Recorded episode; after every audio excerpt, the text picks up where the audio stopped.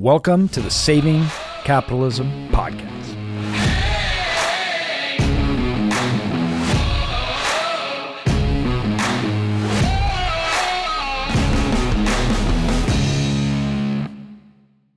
All right, Mikey, dude, thanks for being here, man. Yeah, back at it. Thanks for having me. Seriously. you know, I've uh you are hands down one of my favorite people.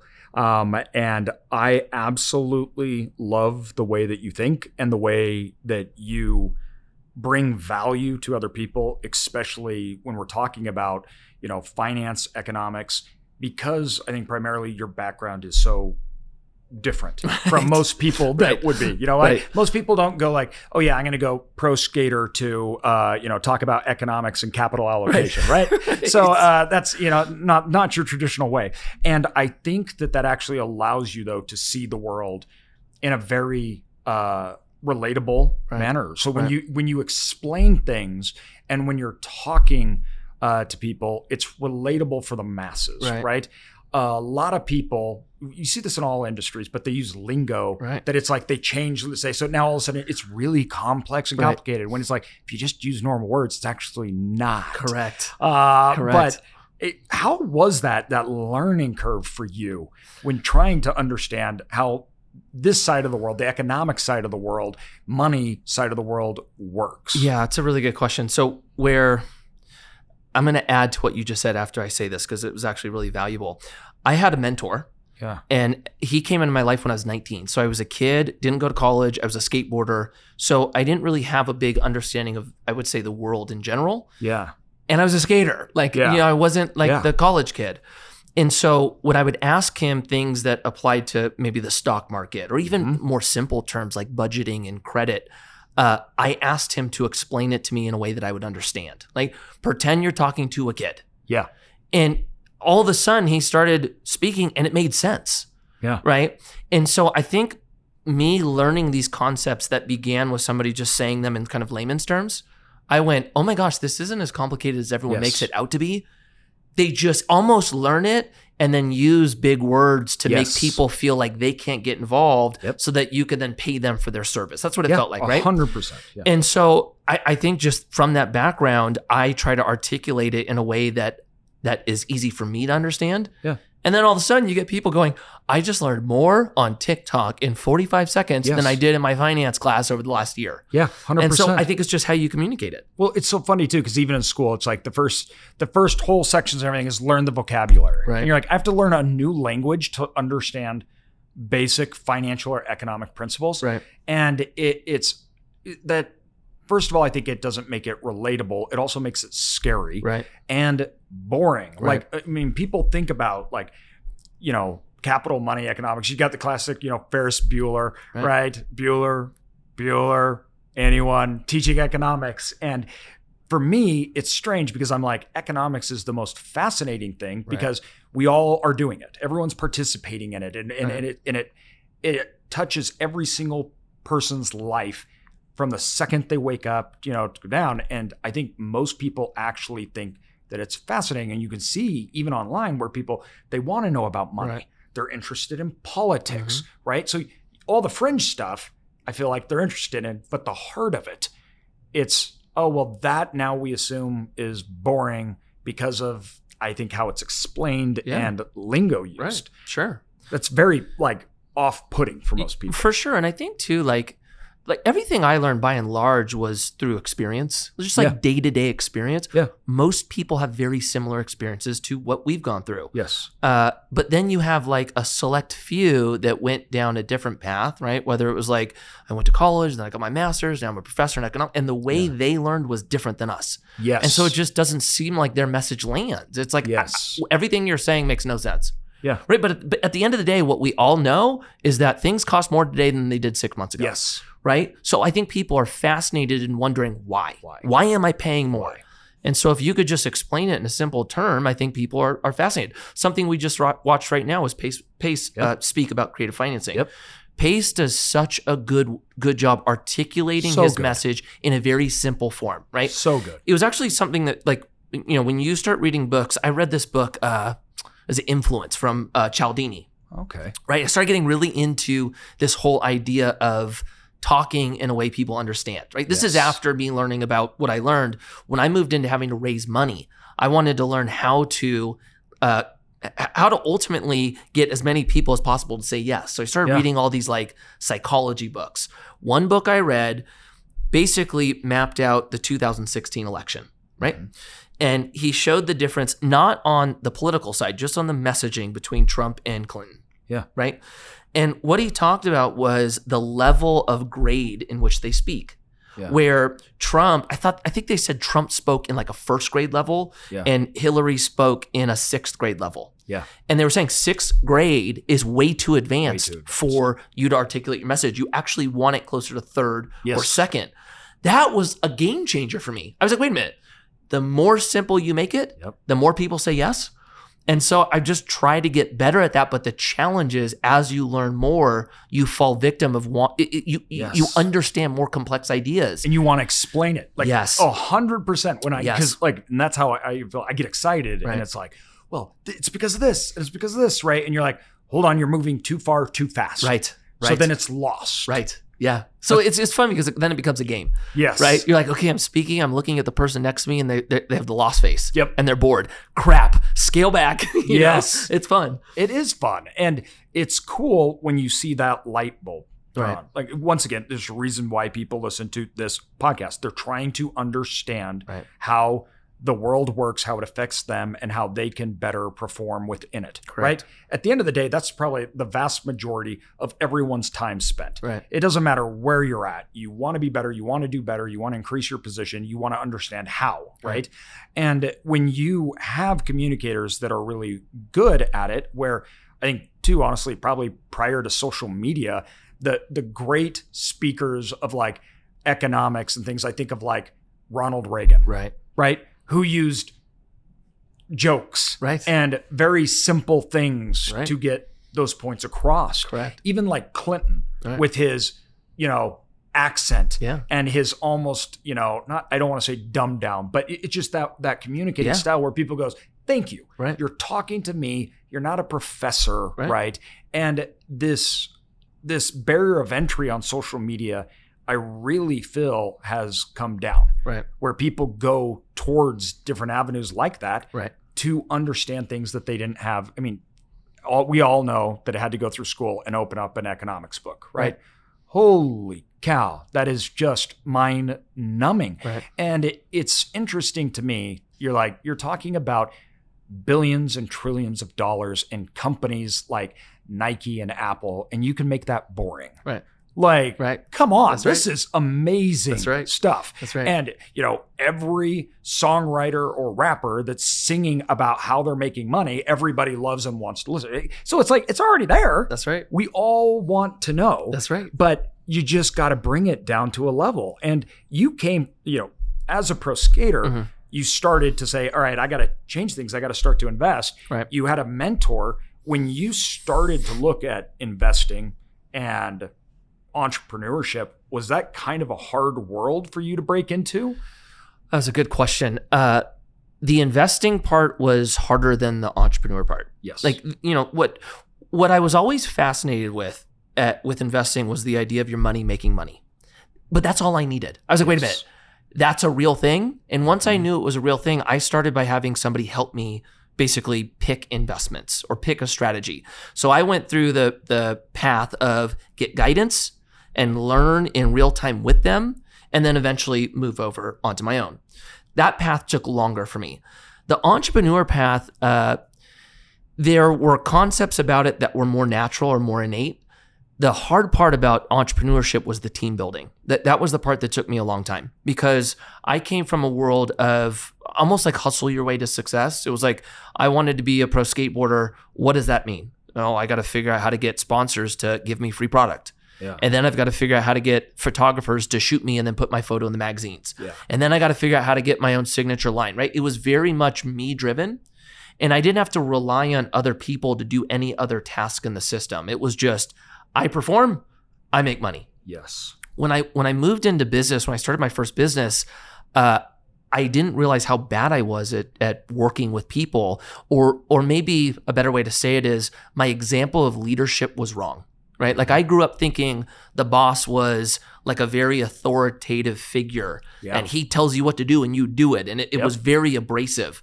That's not real leadership, No. but that's just what I thought it Yeah. was until I got in and nobody wanted to work with me, Yeah. and I was like baffled by that, yeah. you know, Yeah. so that one, that was it. That was a an entrepreneurship was an easier uh, Learning curve. learning curve in real time. yes. Investing a lot took of me quick inputs that Correct. you can see in real time. yeah, and but adjust. investments. I mean, truly good investments take a long, Long time. Yes, they do. And so, you know, my biggest learning curve was probably from 2000, let's call it eight to 2013. Like i- Yeah. i- the recession and then what came from that was a huge learning curve. That was five years to learn Yes. a couple things. yes. So it just takes longer on that side, at Oh, least for the real time experience. 100%. yeah. Like it's funny because when people are like, you know, I love listening to you talk about macroeconomics and these things that are changing. Like, how did you learn? And I was like, I was consulting with 300 companies that were failing during the financial crisis, and I spent years trying to figure out why. Right. Yep. Like literally, it was just like I don't understand what's happening. Yeah. And it was y- when you look at this stuff, this this some of these bigger, it's almost like not wisdom, but reaching out and seeing how the larger play at work Right. instead of so down in the micro where entrepreneurship is micro Right. It That's right. is day to day That's right. adjustments and the things that really move the needle on investment is a combination of micro action as you know and larger though time frames Right. I I even had a lot of problems at first explaining uh, this to investors Right. because to me it was second nature And Right. I, I couldn't figure i was so into my asset class and your asset class storage i was so into it i feel like i knew everything about it i'd done everything right that it was the second language to me and i said so many assumptions Right. like oh well of course we know this of course we know this is how assets work right you have to front load all this work and energy and we have a value add system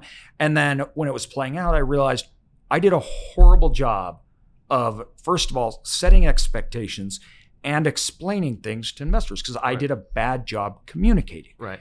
And this is, you know, damaging obvious for obvious reasons in communication, which any bad communication is. Family, Right. right? Uh, right. you know, marriage for e- sure. Exactly, marriage for sure. And you you look at those challenges and these lessons, and it can be very very difficult to. I mean, first of all, you feel like you don't know anything, Right. and then trying to communicate that to others. How did you get over? I think that gap where you're like, I'm I didn't go to Harvard, right? I, I, That's I right. don't it, it- I don't even know if I'm going to communicate this right. Yeah. But then two, how do I talk about complex issues and feel comfortable doing it? Yeah, that's such a good question. That was an insecurity of mine, actually. Um, you know, when so I went from skateboarding, and then the first business I started was in the beer industry. Yeah. and beer felt a little bit like you could do whatever you wanted. It, it was very different than the world that we play in now, where I, I felt comfortable w- there. I, I don't know. I felt like I could dress the way that I normally dress. I could talk the way I normally Yeah. talk. It wasn't until we started Commune, which like Mhm. C- uh, Cedar Creek is a private equity firm. Uh, when I started going into meetings with like suits, Yeah. and people that went to you know Ivy League schools, and the insecurity came out. Like Yeah. you know, there was one meeting. Uh, uh, this is a good one. One of the first meetings I walked into was with uh, a developer that we wanted to do a deal with. And two of my partners are in there. We have an analyst and we have like three of their principals. And I walk in like two minutes late. And I'm wearing a hoodie, I Yep. probably white Converse, right? And I Yep. sit down. And right when I sit down, the principal of, of the other firm goes, Are you the assistant? And there Yeah. was something about that. I was like, It was so like, dad, it just hurt, right? Yes. And I was like, no, Mikey Taylor, right? Yeah. And I don't say anything. I just, you know, swallowed it. We keep going on the meeting. And then all of a sudden, I had the opportunity where it, it was time for me to basically pitch, right? Yes. And I remember he, like almost hearing this feeling like, you know, I would probably say, I wouldn't probably, I would say it was like from God. He told Yeah. me this. Yeah. Maybe people would say this is just like an intuition, Yeah. but I felt this like almost word just be yourself Yes. do you?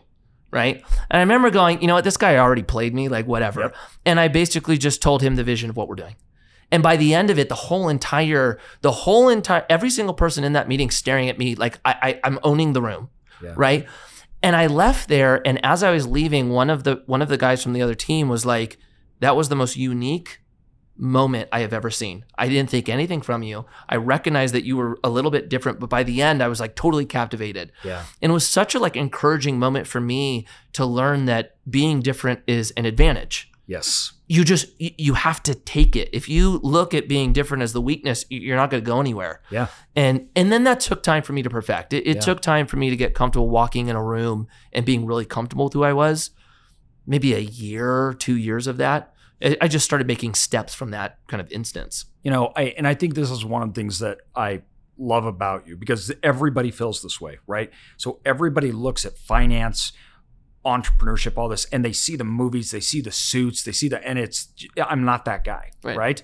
And you know, I grew up uh ADHD, dyslexic. Right. I left school when I was 15, right? All I wanted to be was a, a pro uh, skier. So I just wanted to play in the park, and uh, that that was like my vision of "Oh, okay, well I'm dumb, so this is what I'm going to do, Right. right? And uh, I ended up going to college when I was 15, and it like flipped this script or this narrative, but it always stuck with me. Like Mm. when I went into a room, it was always like everybody else is smarter than me. Right. Right. Right. Right. And I, you know, when you look at that, I think that is one of the biggest barriers of entry we have to finance because we're not accustomed to it, meaning that you're not brought into this language or this world of economics and finance from an early age. In fact, Right. it's totally the opposite. Mhm. It's don't talk about money. Right. You don't ask how much people make. You don't talk about money. And then all of a sudden you're thrown into a world of money. Right. And Right. it's like a shock, Right. right? I don't understand how this works. Mm. I don't get why the world is doing what it's doing. And frankly, you know, the tail's wagging the dog, meaning the economy is actually driving everything from social issues to uh, politics. No Right. president's ever survived a recession, Right. right? And it's like, it, it's this massive, all encompassing thing that everyone doesn't know how to talk about. Right. And I think that's very dangerous. Yeah, I, I agree. I mean, you, you you've heard people basically break down the idea of school and Mhm. Hmm. and what school is intended to do and yes. you know, it, it, it- the first time I heard that, I think it was uh, what's Robert Kiyosaki's wife's name or ex-wife, Kim? Uh, Maybe. Kim, yes. I heard her. I, I watched a video of her. This is, had to have been eight, nine years ago. She's talking about the school system and what school teaches you to do. Right. Yeah. Basically, only get the right answer. You're punished if you say something wrong. You're not here to be creative in your ideas. And seriously, I'm listening to her say that. I'm going, oh my gosh, that was my experience. And the life I live now is the exact opposite. Opposite. Right. Yes. And so, y- you know, I, I think in a lot of ways, the system is is has been built for that. It, It's built so that you do not succeed on your own, and you don't have the tools to go do. It's it's almost built to populate people into you know the growing economy, um, You're, and we're feeling that. Yeah, we're You filming know? it. And I think, you know, this idea, this um, really what comes down to, you know, I, I, I think, and we talked about right before this when we were getting on, this idea of protectionism in the United States and how the barriers have been lifted. Um, as a kid growing up in Idaho, I didn't really see wealth, Mm. right? So I remember that my dad was an insurance salesman and he ended up starting his own brokerage firm. And my dad bought me a new bike to go on a trip with the Boy Scouts, right? And I was at the time, I was like 16. It was a mountain bike, right? And I was teased because I was the rich kid because I had a new bike. Right. And uh, that was a world that was very foreign to me. Right. As with most of the Mer- America, they didn't grow up in, you know, they didn't grow up in fancy places where they saw Bugattis or you know they that they were absent from that world Right. and they don't feel in tune to that world Right. of wealth. And in society, there's that social barrier, but then there's also other barriers Mhm. like regulatory barriers. Mhm. And we've really, over the years, created these barriers with not only the government, but institutions and trying, which makes sense. If you're a business, you want to stop competition. Right. That's your goal, Right. right? But the government shouldn't be assisting people in that, obviously. Um, but I really feel like, and I think a lot of people feel like, we are living in a protectionism system right now Right. where it's certain people get to play, right, and others are being kept out. We have very strict laws on what people can even talk about to non-accredited investors. Right. And I think that has a wide ranging effect on not just the actual split, but also the psychology of individuals in the two camps. Yeah, there, there's a lot to unpack there. Uh, I, I think it's both and probably some other factors, but I- I'll, I'll talk on the the regulation part or, or government involvement just because it's something that we're experiencing right now with the city, Yeah. right? Our city, I, am a council member for anyways, Yeah. I'm a council member of the, the city of Thousand Oaks. And one of the big pain points for us, like many cities throughout the nation, is housing prices, right? Yes. So there's you know a big push towards affordable housing, and what I what I hear and see on social media a lot is capitalism is broken, right? And you know, I, I think the frustrating part, at least I'm going to vent a little bit. Mhm. Whenever there's something going on that feels unfair, there's a disparity or something's too expensive, it seems like everybody goes, "That's capitalism. It's broken. It's late stage. Yep. Move it on over." Right? Yep. Instead of saying, "Why are we here and what can we do to fix it?" Yeah. Right? And so, you know, I live in the state of California, and California is very, very difficult to build. Yes. And on top of, of that challenge, the state keeps adding new taxes onto things and they make it more and more expensive to do business here, which drives a lot of dollars out, which really means competition goes away. Yes. And the real need, which is supply, isn't Doesn't happening. happen. So, you know, we, we, we get frustrated with the price, but the real solution to that really is supply, right? Yeah. Then you look at like government involvement on something like inflation, right? I think this one's really interesting. You go through a 2020 scenario, right? And the Fed, you know, pumps out an ungodly amount of money, and a big part of their response is we're combating deflation, Yes. right? Yeah. But when you think about it, that's not allowing the market to be the market. That's no Yes. longer capitalism. That's no longer a free market Yeah. because what that means is price of things should go down. Yes. And the government is now printing around that, hmm right? So that's an interesting kind of Yeah. lever as well. And Yes. now we move into this pain point that we're in now where inflation was basically, you know, triple taxing everybody. Yep. And now you watch the Fed go, we've got to kill demand.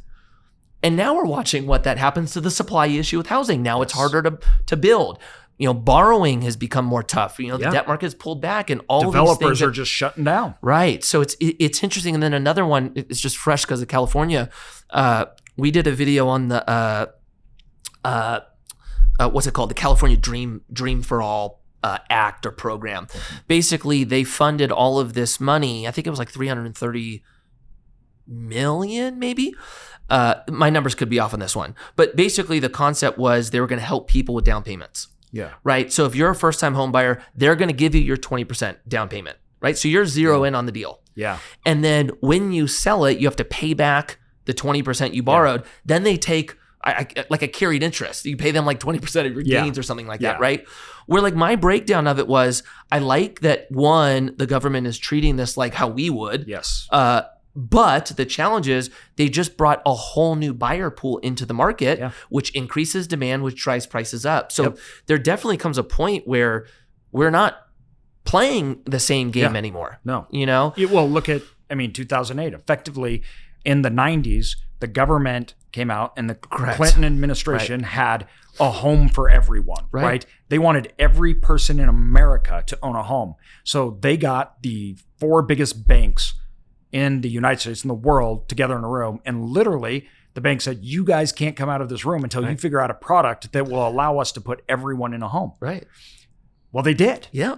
And what happened And because of that? What happened? Yeah. You had people that shouldn't have been buying homes Right. end up buying it because the system stopped focusing on the fundamentals. It stopped focusing on capital and payback periods and everything with a just a, a goal where it was like just put people in a home, everybody else look away. Right. And we saw what that did both on um, you know, supply side Right. and driving up demand and then also it as lots of times that that happens ran wild Right. with people doing horrible things and cutting corners and scams. And that's what happens when you allow systems like that to go. It had nothing to do with what the reality was, Right. it was what they wanted the end goal to be. Right.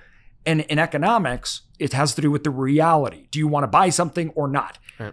The people that can sell something that people want survive, the people that can't die. Right. When you screw that up, that has huge complications. Right. And we've seen so much of this where it's not only protectionism, but it's picking and choosing. Yeah. Yeah. And it, in a lot of cases, too, it's like they, they, they try to solve a, a problem and then they end up creating a bigger one Yep. than existed before, Exactly. right? You see this with with school, Mhm. right? Where they don't let basically lenders default on the borrower, which basically goes, oh my gosh, I'm going to fund everyone. Yes. And now you have colleges and the price of college ramping up so Astronomical. E- Exactly. So you have that. You have something. Uh, you know, I I talk about this a lot, uh, just because of the the local politics thing.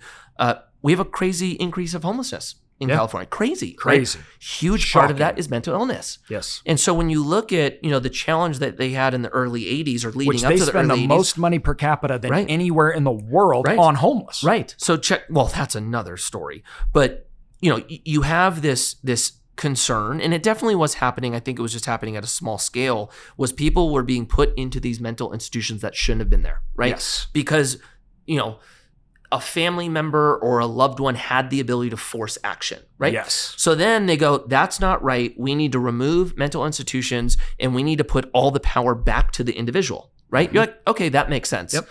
Now, the challenge and where we land today is mental illness does not come on to a human until their brain stops developing. So this is 18 to 25 is when it kicks in. Yeah. And a problem or a part of the mental illness is you can't see that something's wrong. So you have an Yes. adult person with a mental illness that has an inability to see that they have mental illness and they're the only ones that can get them help. Yep. Now we have the problem today. Yep. So it's it's it's it's not good. No, it's, it's not, not good. you know. And and then then you talk about you know how people make money in the system. And look, there's a lot of money to be made addressing the homelessness problem. A lot. Exactly. So it's like you asked yourself, like, how many people really want to work themselves out of a job? Yeah. Like, if we solve this problem now, this is a lot of people that are no longer earning. Institution. Right. Like it's big business. Right. It's big business. And it's a big business that has zero correlation to outcome. The Right. more money they've spent, the worse the problem has Yep, gotten. yep. So it's a challenge. It, it, it's a there's a there's a fine balance, and and, and this is something I want to get your your opinion on because I think this is interesting. Uh, I'm I- I don't share like the the libertarian view on the market being completely free and Yep. no regulation. I don't either. uh, because I think in a competitive uh, anything, you have to know the rules that you're playing. Yes. But there's a balance There between is. too much regulation and not enough. Mhm. So, how do you do it? Where do you find that line, and and what is the best solution so that we don't see prices run out Yeah. to where you're seeing this, you know, crazy wealth disparity? Yeah. but it's not a like what we're experiencing in crypto, where everybody Yeah, just lost free all their for money all. like that, Yeah. right? And i- it's it's interesting because even if you went the other way, th- so the government theoretically should not allow mass concentration, like monopolies, right? Right. Things like that. And monopolies come from, from protectionism. Right. They're they're allowed to get that big and to do those things, right? And w- right now in the United States, um, our regulation environment per the United States affects uh, the average firm in the economy. So when we say firms, they're just talking about businesses. But the average firm in the United States that's under a, hu- that 100 employees uh, or less pays a 20% higher amount for regulation than the biggest firms do. Right. So Right. that is, first of all, vastly uncompetitive. Then you get into the fact what per the government's own data, every dollar of new regulation is directly coincided with a failure of uh, small business. Right. And uh, the compliance for businesses is treated you're a corporation all the way down, right? So what they what the regulation has done is it has created a way to be un uh, to be uncompetitive because the biggest firms now can compete because they have lower costs, they have lower everything, they can deal with regulations. The other ones can't. They're getting shut down because of regulations Right. and then the big ones are buying them up and, and folding them in. Right. So this regulation problem is a really big problem, and it's you're, you're right. I do not believe I'm not a libertarian that says it's a free for all. Okay, but the rules by which we play Right. need to first of all be simple. Right. The complexity drives the cost Right. last year we spent um, seven hundred thousand dollars on attorneys, and we're no lawsuits. That was just to close deals. Yeah. and when you look at what we have to spend to get our taxes done, and you've probably seen the funny meme where it's like, all right, so let me get this straight. You know exactly how much I need to pay, being the government, you being the government. I don't. I have to pay these people tens of thousands to figure it out. And if I'm wrong, I'll go to jail. But you won't tell me how much I need to pay. Right. Like, it's kind of a joke, Yeah. right?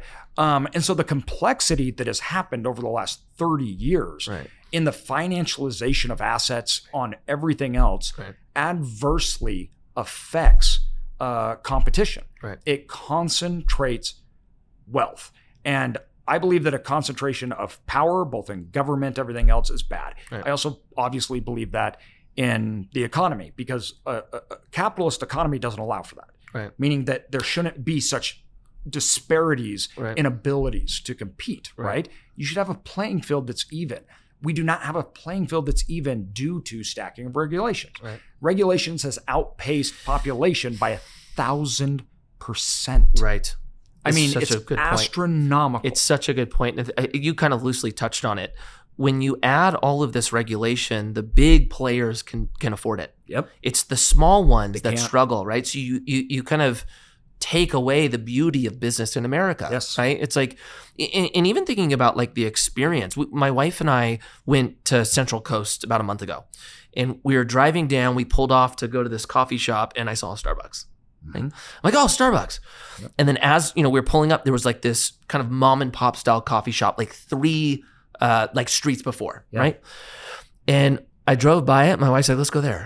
I'm like, oh, the salted caramel cream cold brew though, right? Yeah. And she's like, no, let's go there. I'm like, okay. And I, I pulled in, we went to the mom and pop shop shop. It was such a cool experience. We sit, we sit, order our food. The the uh, cashier is asking us where we're from, where we're going. We tell him we're going to this winery, tells us what to get. I mean, it was it was such a good reminder of why you shop at small business because they offer an experience that the big ones can't. yes. It was such a good Mike, this is why. Yes. And it makes it hard for that to exist when there's Yes. too much regulation. well, I think, you know, COVID broke the United States in a lot of ways. Right. And I think one of the main reasons it broke was the government just walked in and took over everything. Yeah. And they decided what you could do, what you can't do. But even more, and you've probably seen this because I think it was in California, this lady who has all these tables outside her restaurant and she's crying as she points over literally in the parking lot next to her. And she is not allowed to serve food, even if it was outside for COVID. But then one of the big chains could, Mm. and they were literally having a party Mm-hmm. next I did see to that her meme. business. Yeah, I did see that. and Yeah. it was like sh- heartbreaking. She's like, "I'm losing my business. They're having a party over there, and Right. the only reason they can do it and I can't is because the government said that they could open, but I Right. can't open." Right. And the Right. government walked in and said, "You big players, you Yeah. got to run the economy now." Yeah. and everybody else you don't Yeah. ask why because of covid Right. what does that have to do with health so what is the difference between them nothing Right. there's no difference whatsoever Right. they're both outside right masked and it like i think in america it was just like this is so vastly unfair Yeah. And I think something that happened, I, I don't know when it happened, but it seems like there's there's so much trust put in the government and how they do Yes. things. But the reality is when they do things, it's more expensive and it's a worse experience for the Yep. customer. absolutely Right? That's what capitalism is for. It's Yes. to do things cheaper and give a better experience because if you don't, the person next to you is going to. Yeah. Right. And and I, I don't know where that shift happened, but it, it it's here today. it's here Yeah. And it, it- it's so discouraging for, I think, so many people because then we have this narrative, which is so funny because the people that want the regulations Okay. and want that put on That's right. are the same people that say big corporation is is bad. Right. And you're like, okay, but the regulation that you're putting on actually helps them. A lot of people don't even know the corporation. So if you want to go Dodd Frank, Right. well, who built Dodd Frank? Right. It was the old bankers. Right. It was the banks. They sat in the room and drafted these laws. Right. So when you have regulations, whether it's through cryptocurrencies or AI, well, who's making it? The largest player. The politicians, they don't know anything about it. Right. So they call in and they have sit in the corporations who then make the regulations. Yeah. Do you not think that they make them in their favor? Right. Right. That's another that's a that's a yes. That's a deep one. Yeah. Yeah, and then you know what I I, I want to touch on this because you mentioned it, and, and we went into so much of the, I would say the regulation part Yes. of of why people are having such a hard time going from middle class to Yes. you know upper. Yes. Uh, and the one part you touched on as well is the the the perception of possibility, Yep. right? And you know, you, you made a really good point, which is after a while and seeing it work this way, you just kind of accept Yeah, defeat, accept it. right? This is something that's interesting on social media, and I'm sure you see this as well. When you make content around how to do it, and if you ever say that anyone can, Yeah. it, it's a shitstorm in the Oh, comments. you get obliterated. You get obliterated. Yep. And you start hearing story after story of why people can't, right? Yep. This happened to me last week. a- And this is all gonna I'm gonna tie it all together. Somebody came into my office, he makes he makes 1.2 a year, so he makes hundred thousand dollars a month, right? And his question to me was, I have to spend my time to make this. How do I do it passively? And my goal is I want to make hundred thousand dollars a month in real estate, not sacrificing my time, and I want it done in five years. Right? This was his ask to me. yes. How does that happen? Yeah. And I was like, well, it's not going to happen in five, Yeah. but why not stretch out your timeline? Is, is Yes. where I went with him. And he goes, well, because all of my friends are making 200, 300, 400 grand a month. And I feel like I'm blowing it and I'm not working hard, et cetera. Yep. And just, it, it- it was like one of those eye opening experiences for me to go, this guy is making a million two a year, feels Yep. like he's blowing it and has this eagerness to get here quick. Yes. At the same time, I have somebody in my comment section going, I make 70 grand a year and I'm broke. Yeah. Right? I can never make a hundred. So, it's- you know, I, I am a big believer in what you think is possible becomes A possible. hundred. and I percent. think we can all trap ourselves yes. ourselves. Like Yes, we are our worst absolutely. enemy. And so the question just becomes like, how do you break that open? Yep. and no longer allow maybe some of our past experiences or really i think the outlook that our parents provided to us hinder us and look that's something that like everyone has to deal with and it's dealt with at different stages right like for me i never had the problem that i felt like i couldn't make let's say $100000 Yeah. right i never had that problem Yeah. where i started having a problem is based on how much my parents made and anything beyond that seemed hard to attain Yeah. right and and and so really what that means is i had an outlook of i had a perception to what let me let me see how i could articulate articulate this the right way i had a view of what a lot of money was Yes. and that was just my view Yes. and to you that might have been barely anything and to the person next to me that might have been outrageous yes. but that was my view and it was actually hindering me to get to where i wanted to go yes. and so, like reframing and learning how to reframe and ultimately lie to yourself over and Yeah. over until you believe it. Yeah. It's crazy how far that takes Yeah. you. Well, it's one of the big reasons that I'm like, I'm so passionate on information, right? Doing Right. this and networking. Like we have these groups, like me and you are sitting here today. We're literally at our conference here. We've got you, we've got Pace Morby, we've got all these people that are just hanging out with other people because when you get in the room with other people, it does that. It Right. changes that perception Right. where then you hear and they're like, look, and you see, oh, okay, it's not, you're not some Harvard graduate that happened to be a genius, Right. right? And it breaks down those mental um, barriers that were like, I have to be this way. And you can talk to people and you can see, and it opens up that perspective. For anyone who is not here, uh, I- I'm going to tell you what we just watched 40 minutes ago. Pace brings on uh, somebody he's working with, Kevin, I think was Yeah. his name. And he goes, Kevin, two years ago, how much money did you make? Kevin goes, nothing. I was living at my parents' house. Yeah. And Pace basically flew out to him, had an intervention. He's telling the story, got him to move out of his parents' house and start this process of creative, creative financing with Pace. And Pace looks at him and goes, How much are you going to make today? And he goes, I'm on track to make 600K this year. In two years, Two years. right? And so if you're in the room and you watch Yep. that, you go, Oh my gosh, he changed his scenario in two years. I can Yep. as well. It's powerful. I totally agree with you. Yeah. It, and it's, I think, I was very lucky because I think I had very good home circumstances. Right. Loving parents. My dad was a hard worker, took himself out of e-, extreme poverty. He, he didn't even have running water, right? And we got into the business of selling insurance, which put us in the room with Right. businesses that needed insurance and we would I would sit there and we would talk to CFOs, CEOs, E right? And it was like an experience. And we would me and my dad would literally get in the car afterwards as we were driving back and we'd start to dissect their business. Okay, they sell these at these products, right? We're helping them with this. We know that their revenue side like how profitable is it? How it is. And so it was just like we got to open the doors and see all these businesses. Right. And it vastly opened my eyes and changed the way and i started looking at the way i made money and going i'm selling things here this is a treadmill and we got to stop because these are the people that actually have the revenue Right.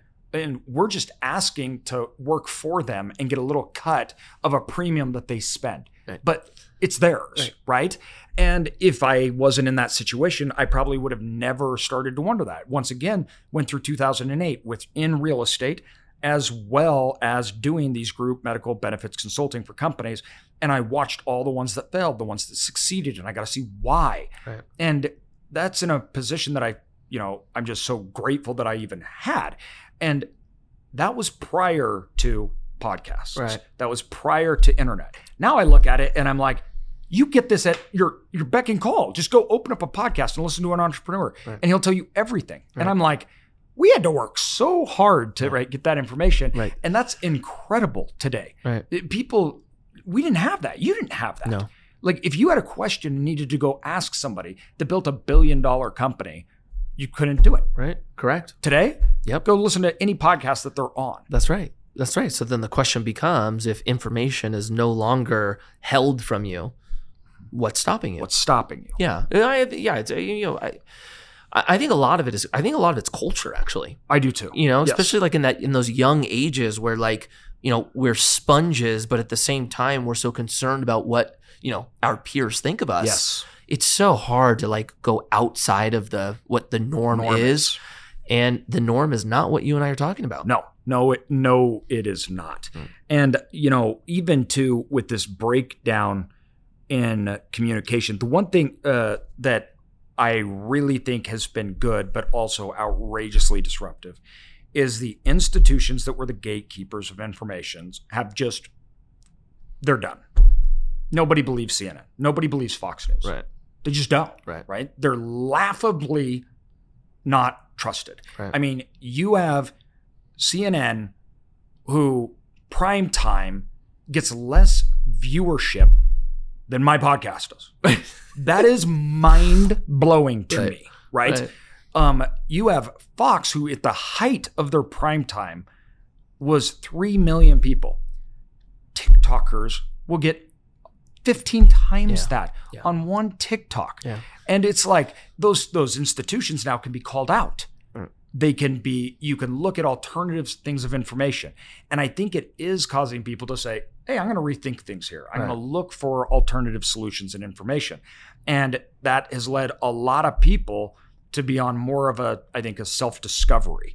Yeah, I, I, I think for like our generation and, Mhm. and and beyond, that's the case. Yes. For the generations below us, No. they they don't even they've never done the No. the legacy media. 100%. They've only done alternatives, yes. right? So you know, I- yes, naturally we're going to get to a point where that everything Yes. changes. It's it's us who grew up Yep. with legacy that Yep. are now going, wait a minute, Wait a what's minute. Yeah, exactly. Yeah, But you're no, right. The younger ones don't even No, they don't even participate. No, and you know what was shocking was the first time I experienced this was at the tail end of my skate career, right? Where I would have this whole there were all these new kids not coming into skateboarding meaning they wanted to be pro skateboarders, but like the fans of skateboarding. Yeah. They didn't care about me. Yeah. They didn't care about Chris Cole. They didn't care about all the staples of skateboarding. They cared about like Chris Chan, who was like a YouTube skater. Yeah. And there were all these people that were doing it over there. I never even heard of their names. Yeah. All the kids knew them. Yeah. Didn't know us. And that was the first time I went, uh oh, something's changing. Like Yep. this is shifting and shifting fast. well, You and know? it's funny because even in the world of capital, like what we do, you see Business Insider, you see the Wall Street Journal just last week going after syndicators, going after these Oh, alternative yeah, I saw that, stuff. yeah. And you're looking at it saying, oh, these people who are out um, on the internet talking and like almost trying to discredit them, as in, okay, then where, like Business Insider, are you the place of truth, right? Because that's laughable, right? Nobody really believes that. Nothing. I'm not s- pointing you out in general business insider please don't hate me i'm saying that all of those media outlets right, they're not a holder exclusively of truth Right. and i think you you know the the war of cnn and joe rogan Right. which broke cnn Right.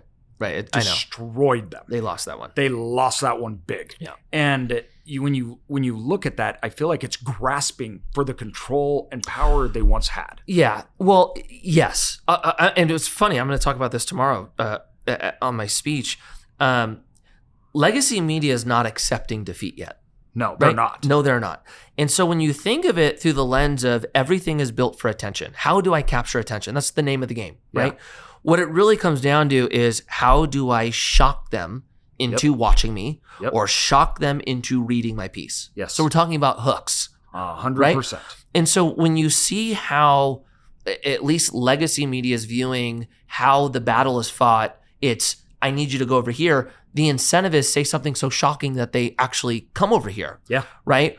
And so that gives again a poorer experience to the consumer Yeah. because it's not about truth; it's about Yeah. attention. Yeah. Right. But what's fascinating, this is what I've been thinking about a lot lately, is the algorithms are also built like that A hundred percent. right so you do have this alternative plat this alternative way of information but now you start looking at the competition of the creator Yes. right and and how the creator by and large views success Th- it's all about views Yeah, views and followers Yep. right Attention. and so when you know or when you realize that a negative hook or a hook that promotes fear is going to engage 10 times more than a message of hope. Yeah. Naturally, Yeah. you're going to compete over in the negative Yeah. space and promote that because you know more people are going to watch. Yeah. And then you start seeing this battle happen in the alternative space. So you're kind of getting hit on both Both sides. But when you look at media, whether it's alternative or legacy, and the purpose of them, by and large, being attention, their purpose is getting your attention. Yep. It makes it a little bit easier to go, okay, they're not my financial advisor. Uh-huh. They are not here to tell me where to invest. Yep. They're here for my attention. It Yes. makes it a little bit easier to maybe discern through the information and take it at face value. A hundred percent. They're basically performing. Right. And it, when you look at, you can even track um, words. So you can go back to like all of a sudden 2015 and 16 and race Right. and equity and all these other things skyrocketed. Like they weren't mentioned prior. Right. And then all of a sudden, at the same time, they started being mentioned all together. And it was, they fed off each other because they found out, oh, hook, Right. And then all of a sudden, that changes the way that people perceive what's actually happening in the world. Right. Like you can take a, uh, uh, people, they took, took a poll and they showed how Americans and how people outside of America looked at America. And they're like, America is so violent, so scary, everything else. From 1980, crimes per 100,000 in 1980 were 5,000 per 100,000 crime rate. Today, it is less than I think a thousand. Right. Like those issues in America have gone nothing but straight down. Right. And you look at inequality. You look at okay, well, we have these um, inqu- uh, inequality gaps, but if you take out the hyper wealthy, it's actually the opposite Right. right? The majority has vastly benefited and gone up. Right. And all of a sudden, you start looking at the data of actually how it is. One of the big things I'm writing on, which you'll, you'll get a kick at, I, I about eight months ago, it was millennials saying, everybody's saying that millennials are the worst off generation, first generation that are worse off than their parents, right? And I really started thinking about this and I was like, is that really true? Are millennials worse off than the baby boomers and their grandparents? And the answer was I didn't know. But the main statistic that was driving this was home ownership, and it's the farthest gap, meaning price to income. Right. That is a true statistic, right? And then I had this thought. The two inputs there are the home and the income. So I work with a research company and I go, I want you to compare homes today to baby boomers. I want you to compare income well, long story short, we have over twice as much disposable income as baby boomers. Um, the baby boomers, as well as the greatest generation, paid 35% of their income on food. Right. We spend six. And then when you look at a home, the baby boomers, 35% of them didn't have heated running water. Right. 35%. Right. Over 35% of them didn't have air conditioning and heating. And the average size house was 800 square feet, Right. no garages, Right. and the family size was twice as big. Right. Today, the average size home is 2,600 square feet, Right. two garages with all the amenities. Right. And now I start to look at that and go, "Well, well, hold on here. We have twice the disposable incomes. The houses are three times the size. Right. Granite, right? Countertops, the works. We have all the amenities. If you strip all that away and start to look at a true comparison, are we really that much worse off? Because guess what? Home ownership went from 16% to almost 70%. Right. So how in the world are we worse off? What I, I I'm- I've been this will be why we're worse off, because when I say this, Yeah. we're gonna watch the comments, and this is gonna be the reality. It's gonna highlight Yes. this issue. We are way better off than our parents. That's Yes. without question. Without question. Without question, this Without is the greatest time to be alive. Period. Period. Right. Yep. And you're going to watch the comments from my generation, millennials. Go, you're tripping. Yep. No, we're not. No, it's we're going to not. be over and over and over. No, we're not. What's Yep. that going to show? It's up here. It's up here. It is It's totally all up nuts. here. Yeah. The op we have so much more opportunity than we had than our parents had. Yeah. It's not even It's questionable. not even questionable. And you're going to watch us become our own worst nightmare Yep. and tell everyone else how that's not true. yeah. Well, that is the problem. oh yeah, I got a video that um, I made and, and it was funny because Yen, who does my filming, is like, "You're going to piss a lot of people off," and I was like, "Well, the truth usually does." and uh, the question was, um, "Are you really lazier than your grandparents?" And what I did is I took the labor hours average from the greatest generation and our parents to today. The greatest generation and before worked more from January to, I think, June or July than we work in an entire year. of course. yeah. Our parents were the first ones to get weekends Yeah.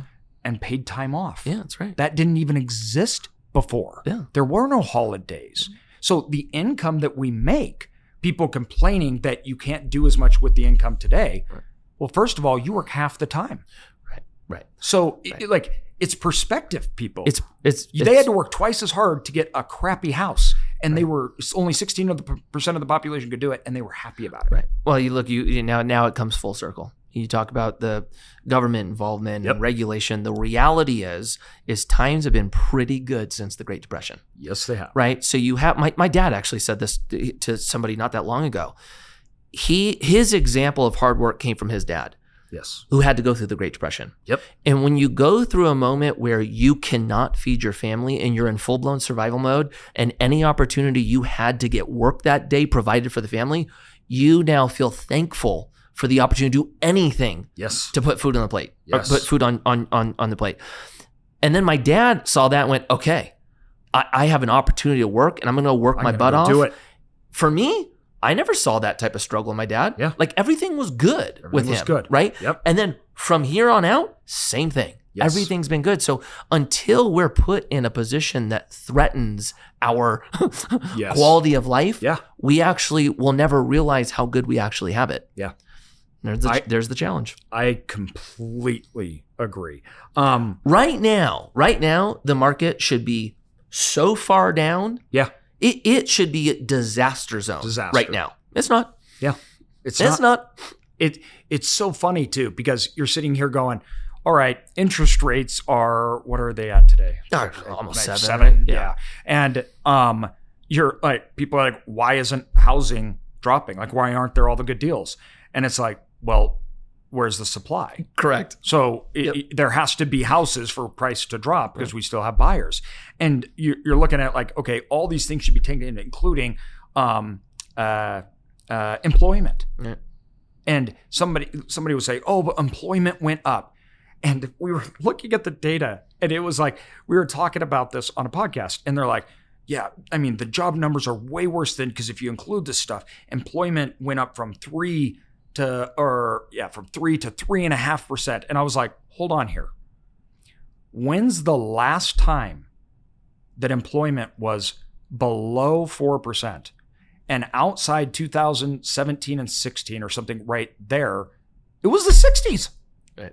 so th- saying employment is, is like so bad and everything. We're not we're not even close to a historical norm. No. It's so tight. Mhm. And so you look at these things and you're kind of going, you know, it's i- it's perspective first of all. And a lot of times I think people are shocked that the economy doesn't work the way we think it should. Like there should be something happening, right? But it doesn't end up rolling out. And this is one of the problems they get into deals. I'm going to wait till there's a better deal. Yeah, you're Like, gonna be waiting I'm forever. gonna, exactly. So I guess for everybody listening to the podcast, with all this turmoil, saying you don't know when the market's going to happen, you don't know exactly what's going to happen or whatnot. Mhm. How do you find deals and how do you buy buy deals? Like, are you waiting right now? No, we never wait. So how do you go about it? Okay, it's, a, it's such a good question. So uh, I truly believe that if you wait, you wait forever because there's always challenges to investing. Yeah. we think that you know when the market's at the bottom, that's the best time to invest, and when it's at the at the height, that's the worst. Feeling wise, it's reversed. It's reverse, Right. So how we invest, we go look how you talked about me articulating a message. I try to simplify everything we do. At the core of it, we look at demand. Is what we're investing in going to have demand for the next decade? Yeah. Is the answer yes? Yes. Okay. That means we can fill it. Yeah. Now you look at some of the issues that we're currently facing, right? And this, you know, leans into the how do you invest right now. Some things get taken off the table and some things get put on. Right now buying stabilized product with debt doesn't work. Yeah. Right? You have to go all cash if you're buying stabilized. Yep.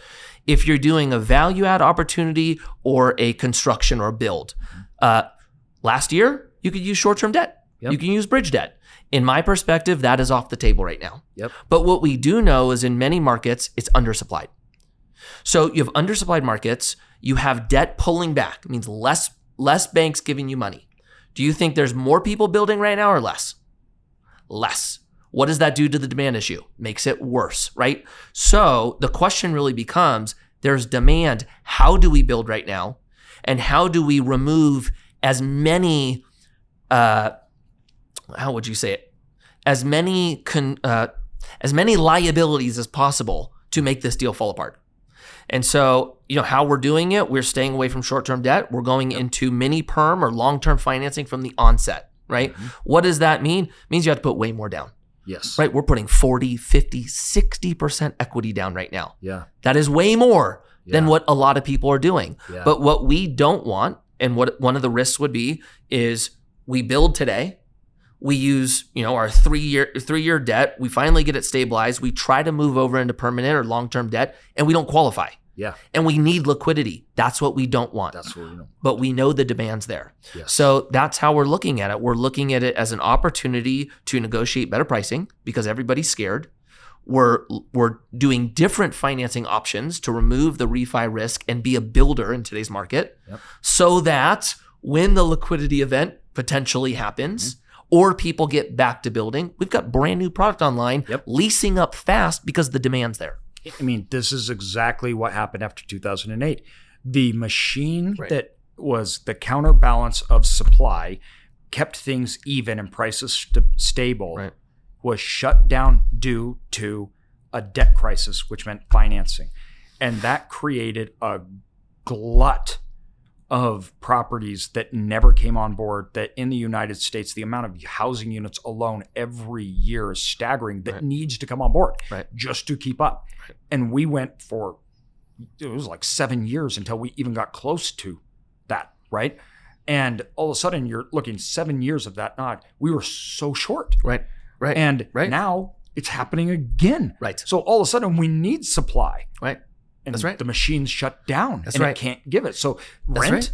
not going to go down. No, no. If you didn't go through 2008 with real estate assets, you, you this will not make sense to you.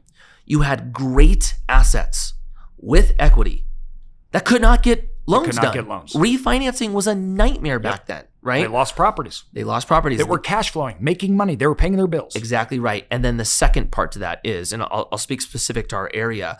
Ventura County is, as of six months ago, the most undersupplied residential county in the entire nation. Wow. Right? We, that's where I live, Ventura County. We are Wow. the worst. We're short 33,000 units. Right? Wow.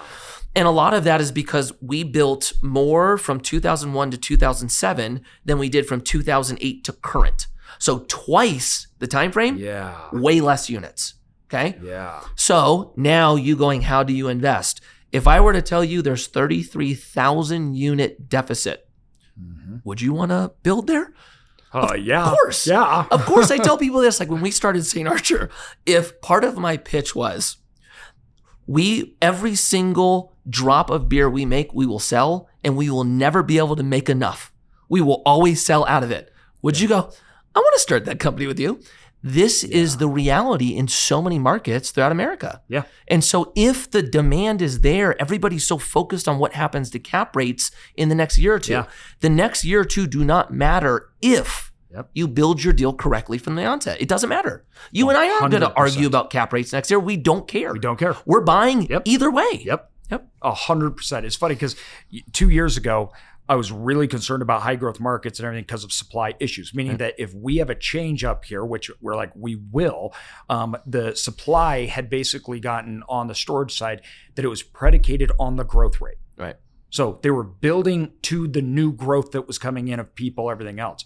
And I'm like, if that growth rate stops, which it always does at some point, Right. right? Um, then you have all this supply that doesn't even fit current demand. So I went and I looked for markets whose price per square foot in revenue was so low Smart. the market couldn't put on new supply. Smart. And then I found markets that were big markets, like you're talking millions of people, and they had no new supply on it because the revenue hadn't hit the break even part. Right. And I called that my rate runway. I know that rates will rise Right. until we hit the counterbalance where new supply can come on. Correct. And it was like, all right, let's get out of these over what I viewed was over, but they weren't oversupplied at the time. That's the problem people don't understand. When I was saying that my market, where we live, which was uh, the Boise area, but particularly Meridian, Right. was oversupplied, every single storage unit was 100% full. They were raising prices Right. by 15%. Right. And everybody's like, what are you smoking crack? Like, I can't even get a unit in this city, right? And I was like, yeah, but that's predicated on like 40,000 new people coming in every year. If you stop that, you have you're building everywhere. You have all Right. this new supply, right? Right. And so we looked at it and prices had gone up so high every well, we moved out of all those markets everything a few years ago and as of this year I think that market dropped 30% in street rates. Right. Right. Yeah, it's it's actually a, a similar model that we follow. We we we typically invest where others don't. Yeah. We we usually go into markets that are more difficult to build. Yes. And it's it's for what you Yes. just explained. The the typical cycle of a builder, which I totally get, is there's an area where everyone is headed. Yep. Right. Uh, This should be a perfect example. Mhm. Right. Yep. Everybody's heading to Idaho. There's no product for them. Yep. Builders go, whoop, we're gonna build. Yes. Right. Builders build too much. This is how Yes. it goes. Yeah. So you build too much. All of a sudden, you start having vacancy. And what do you do? What do you have to do with prices? You have to bring them down. yeah. And then a correction happens. This is the normal cycle, Yep. right? We go into markets where it is so difficult to get product online that The normal Fed cycle doubles- doesn't exist. bingo. Yep. Bingo. It's funny because I always say the best thing about California is the worst thing. That's the correct. government. That's correct. Because the barriers of entry are so high. But I go, if you get a property in California, I'm like, you're buying a monopoly. Right. That's Because right. it is so hard That's to right. get anything out that the normal supply demand metrics can't even function because it's not a normal functioning economy. That's right. I, I had this conversation with my city manager on Friday. Yeah. He goes, You know, it is so interesting having you here and being on both sides because you understand it from the investor standpoint. Now you get to understand it from the city standpoint. Yes. And it is fascinating because you have a city that's going, Our residents are complaining.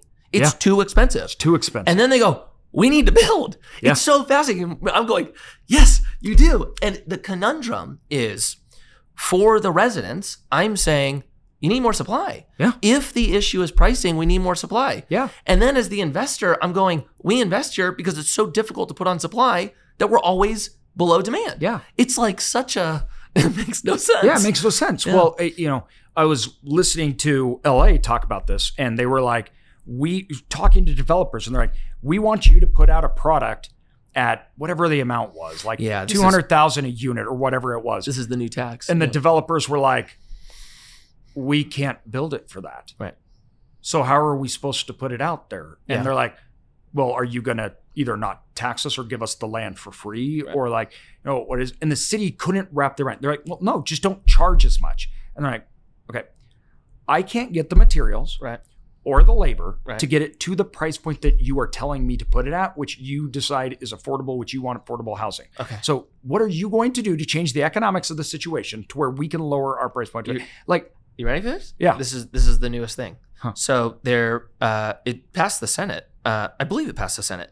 They're gonna tax a fifteen percent tax on short term rentals in California, and that percentage is gonna go towards their. I think they're calling it social housing program. Right? Mhm. The social housing program is going to be affordable housing that can only be owned by the government or nonprofit. And in it, they state the reason why we're doing this is because when we tell developers to build, they can't build it at the cost that we need the pricing to land at. Yeah. So if we don't have to make money, we could build it for less, right? Yep. And I'm I'm looking at that going, that is so interesting. That is so interesting Yeah. that that is your outlook. That's your outcome. to- that's that's to what you solve came it. up with this this solution to this problem. Right. And you're like, oh, so you're building ghettos. yeah, it's good. It, it, Like, like I, I talked to If my it par- doesn't make pro- I profit, talked to my partners about. I talked to my partner about this. I was like, Jerry, make this make sense, yeah, right? And Jerry goes, Well, this is nothing new. Yeah. Like this part isn't new, right? Maybe it's like a different term, yeah, but it's not new. Yeah. And so, you know, I, I, I think where I land on it is I, I will always believe through all of the experience I've experienced that when the government does it, it's more expensive and Yep. worse for me. The Yeah. experience is worse for me. yes. So I prefer when the government creates incentive for the private market to find the best and cheapest way to do it. They will find it. yes, Of, of course, they, Of that's what course. they do. That's, That's what they why do. the market Yes. is the market. So I always lean towards that. Uh, but that's going to be the newest thing in California. We'll see how it goes. absolutely crazy. So last question Hmm. here, dude. Where do you think we're at our inflection point with interest rates, the Fed's policy? The outcome hasn't been as of uh, last week or two weeks ago, um, persistently high uh, employment, and um, although interest rates have come down, they're not anywhere near the target rate. Everything. Where do you think in this landscape right now, with what you're seeing in the city, with what you're seeing in your investment company, um, what are you looking at over the next six months to two years? Right. Okay. I'm going to tell you my thought. Yeah. And I, I want your opinion on it because we're guessing in some, Yes. some way. Yes. So I never thought the Fed was was attacking inflation to match their messaging. Yep. You know, w- when the Fed said our number one focus is bringing inflation down to the 2% target. And then I was wa- watching the action, they didn't fit to me. Yeah. Like, you know, where where we should be at right now interest rate wise, way north of 10%. Yep. If if that was the mission. Literally, right? what it, we said. Remember we, last year, we were sitting here a- at the conference, and, and that was one of the questions they asked all of us. And they're like, "Where do you think interest rates will go?" And I was like, "Well, they should go to ten. Yes. Okay. Okay. Yeah. Okay. So you you have the Fed talking and not doing. Yeah. And then you know w- with the jobs numbers, that was a shocker to me because Yeah. I went, wait a minute, wait, wait, wait, wait, wait, wait. The Fed's job and mission is to bring demand down. Mm-hmm. Why are jobs going up? Yes. Th- that to me would say inflation is going to be here Yep. at a higher rate for longer Yep. than we thought. Yes. So if that's the case, why are we expecting the Fed to pivot and start dropping rates? Yeah. I don't think I- it's going to happen. No. And you saw the market like tanked afterwards, and I was like, "Why did the market think that it was like that the doesn't make market, sense. I, the market, I don't, the market, I don't even, the market doesn't make sense to me Yeah. anymore. So, so this is what I think. If, if I were to guess, uh, I think the Fed may have a pause, but I think rates are going to continue to go up, yes. and I think they're going to stay up for much longer than people are anticipating. Yep. I don't think the we're going to jam them up and then shoot them right back down is going to be the play. And so, what that means for and look, and I will say this, I could be wrong. We're trying to invest so that we have a good outcome either way. Yes. But if rates stay up, I want to make sure that there's nothing challenging our financing. Yeah. If rates come down, refi. Yep. Right? Yeah. Uh, you you you uh, uh, date the interest rate, but Correct. you marry the price. Correct. And so I think it's going to get much more painful than people think. Yep. Uh, but I am not promoting doomsday. I, Yeah. I, I, I'm not expecting 2008. Yes. Uh, I think there's going to be a liquidity uh, squeeze in commercial real estate. Yep. Uh, I think it's going to be. I- I think it's going to be painful, but it's going to be different. M- my expectation is this: in in 2008, a lot changed, right? Like banks no longer had to get all these assets off the books fast. Yeah. What did that do? That that limited the floor, but the recovery was much longer, right? Yes. So fast forward to now, if you have these deals that were being built prior to the Fed jamming rates up, and they were expecting, let's say today, to get 50 million from a bank, the bank is now only lending them 40, right? They've got to figure out how to get that 10. Po- or pre 2008, that was probably going to be a supply hitting the market at at scale Yes. which means everybody's buying at discount. Now, though, you have good projects with equity in them. You just don't have the financing arm. Yeah. So I actually think there's going to be a lot of like pref equity. I think there's going to be a lot, lot of mez opportunity Yeah. where you can potentially sit in a safer position in the capital stack, but make a higher return than common. Yep. That's kind of my expectation. Yeah. Um, so we'll see. yeah. The, the, the presidential election, I think, is the, the, the wild card here. Yes, that's a big wild Yeah. card. And you know, it's funny because uh, somebody asked me the out of other that day- because I want to know Yeah. your, your perspective. Where in that do you think I'm right? Is anything that you think I'm is off? so I, I m- I have a few thoughts, especially when interest rates. I, I was asked when are rates going to go back down below five percent, or when we thought that they would. Did you To originally which- think later 2024? Actually, my response was, "Why do you think they will?" Right. Like ever. Well, that's an argument. Yeah. Will we ever go like to that will low? we digit? ever go that low again? Because prior to 2008, Correct. wasn't a thing. Correct. that like we refinanced our um in 2000 what was it 9 or 10 at 5% and we locked in it was dumb now because we got penalized if his- interest rates went lower but we were literally like well how are they going to go lower Right.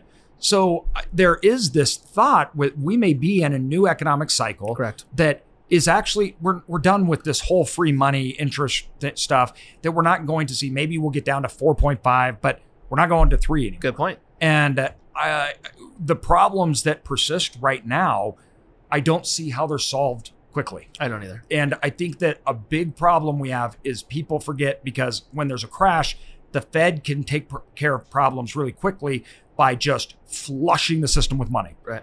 They can't get it out like that though. Correct. Correct. And so Correct. getting it out means if you want to get it out fast, let the economy do its thing. Let banks fail, el- reconstruct the debt or Right. restructure the debt and eliminate trillions of dollars in equity Right. and debt and everything else. And then you're going to get inflation Right. to stop. Right. But that is violent, disruptive, Right. and people get fired over that. Right. So the Fed doesn't want to do that. Good point. So if you're not going to do that, then good luck getting trillions and trillions and trillions and trillions out of the economy. Right. It's going to take time, Right. So I believe that, you know, 2003, 4, 5 is like almost this stagflation kind of era where people don't ever feel great about what's going on That's a good point. it's not bad, but there all the gains that were made is eradicated in pricing Yeah. for products, services, everything else, right? So all of a sudden you're sitting here going, I may be making more money, but I'm actually netting less. So buyer behaviors will change.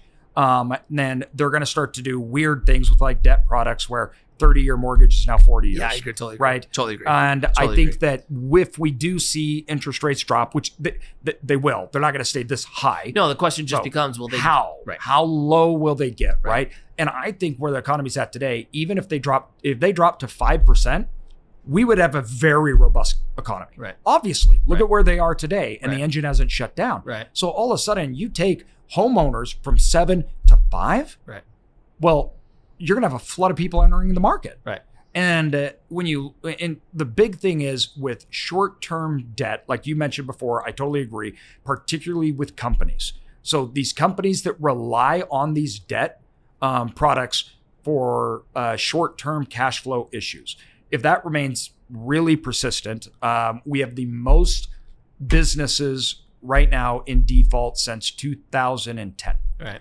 So, when does this affect employment, and when do those profit margins Correct. start to get where you're laying off people? Correct. That's that's my big question. I don't know, but I'm really thinking towards the end of the year we should be seeing unemployment start to agree. rise Totally agree. because it's starting to flush out. Totally We're agree. starting to hear about developers that are that got into trouble that are now uh, restructuring debt. Totally You're agree. starting to hear about all the people that are like, that it's time to pay the piper. Right. And so that stuff starts to flush out, Right. unemployment starts to rise, and then hopefully by 2025 we see more of a normalized Sure.